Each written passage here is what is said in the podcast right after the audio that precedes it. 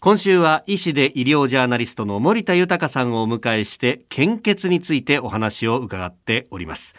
えー、昨日は輸血用の血液は常に求められている。なかなかこう人工的に作るのは難しいということ、えー、そして、まあ、あの新型コロナに仮に罹患した方でも、まあ、回復した後ね、えー、一定の期間が空けば、えー、献血できるということをお話しいただきました。で、えー、今日はですね実際献血の際にはどんなことに注意したらいいのか具体的に伺ってまいります。まあ条件様々これ細かく見ればいくらでもあるとは思うんですが献血できないよっていう方例えばどんな方が対象になりますか、はい、あの献血によって得られた血液によって、輸血を受ける患者さんの安全性を守ること、これは非常に大事ですし、また、あの、献血者の健康を守るということも大事なんですね。そのために様々な基準が設けられているということなんです。はい、参考までにですね、はい、献血ができる場合、できない場合をいくつかご紹介したいと思います。はい、まずはですね、出血を伴う歯科治療。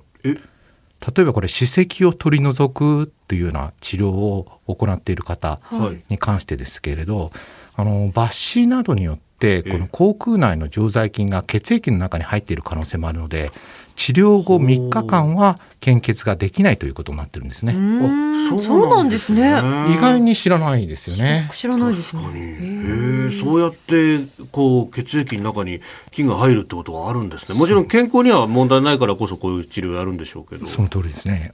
だ続いてですね、その輸血や、はい臓器の移植を受けたことのある方に関しては、はい、現在の検査法では、まあ、検出できないような未知のウイルスを持っている可能性が否定できないんですね。ですから、献血をご遠慮いただいているんです。うんただ、これはですね、まあ、輸血歴とか臓器移植歴のある方が、現在何らかのウイルスに感染しているというわけではないんです。また、ある様々な病気になっているということではなく、あくまでも輸血の安全性を可能な限り高めるという観点からの基準なんですよね。ほうなるほど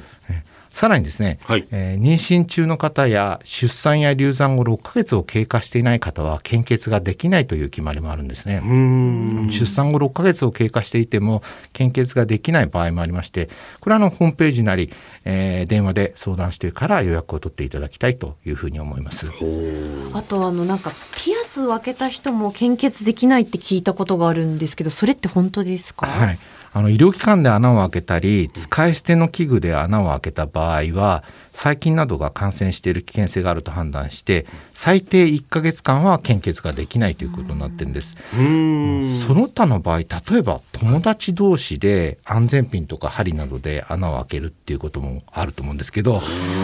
ういった場合はですねやはりウイルスが血液を介して感染している可能性もありますので、はい、6ヶ月間は献血をご遠慮いただいているということなんです。半年半年ですね。はいはい、あとあの唇とか口の中、鼻腔、あとおへそ、こういったところにピアスをされている方がいらっしゃると思うんですけど、はい、まあ、ここの部分に関しては残念ながら現在は献血ができないということになってます。うんいやしかし今ね献血ご遠慮いただいている方についてざっとお話伺いましたけれども、まあ、これそれだけかなり安全サイドに振った形でこういろんな判断をしているという印象がありました。ただ多くの人はここ引っかからずに献血できるっていうことですよね。その通りですね。多くの方はあの献血できるということですね。まあ皆さんに安全になるようにということで、まあ、ハードルが高くなっていることは確かだと思いますね。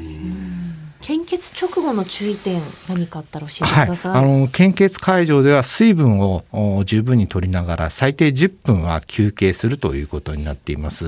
まあ、すぐに運動したりとかすぐに重たいものを持ったりということは避けるということですよね。あと当日激しい運動とかお酒を飲むというのは控えてもらっていたり。あるいはあの献血直後にですねあの目がクラクラっとしてしまうような、まあ、貧血のような症状ですね、はい、が起こることがあるので、まあ、トイレなんか男性の場合でも排尿する場合でも座る姿勢でお願いしているということなんですね。え明日は献血後の注意点についても伺ってまいります。医師で医療ジャーナリスト森田豊さんでした。先生明日もよろしくお願いします。よろしくお願いします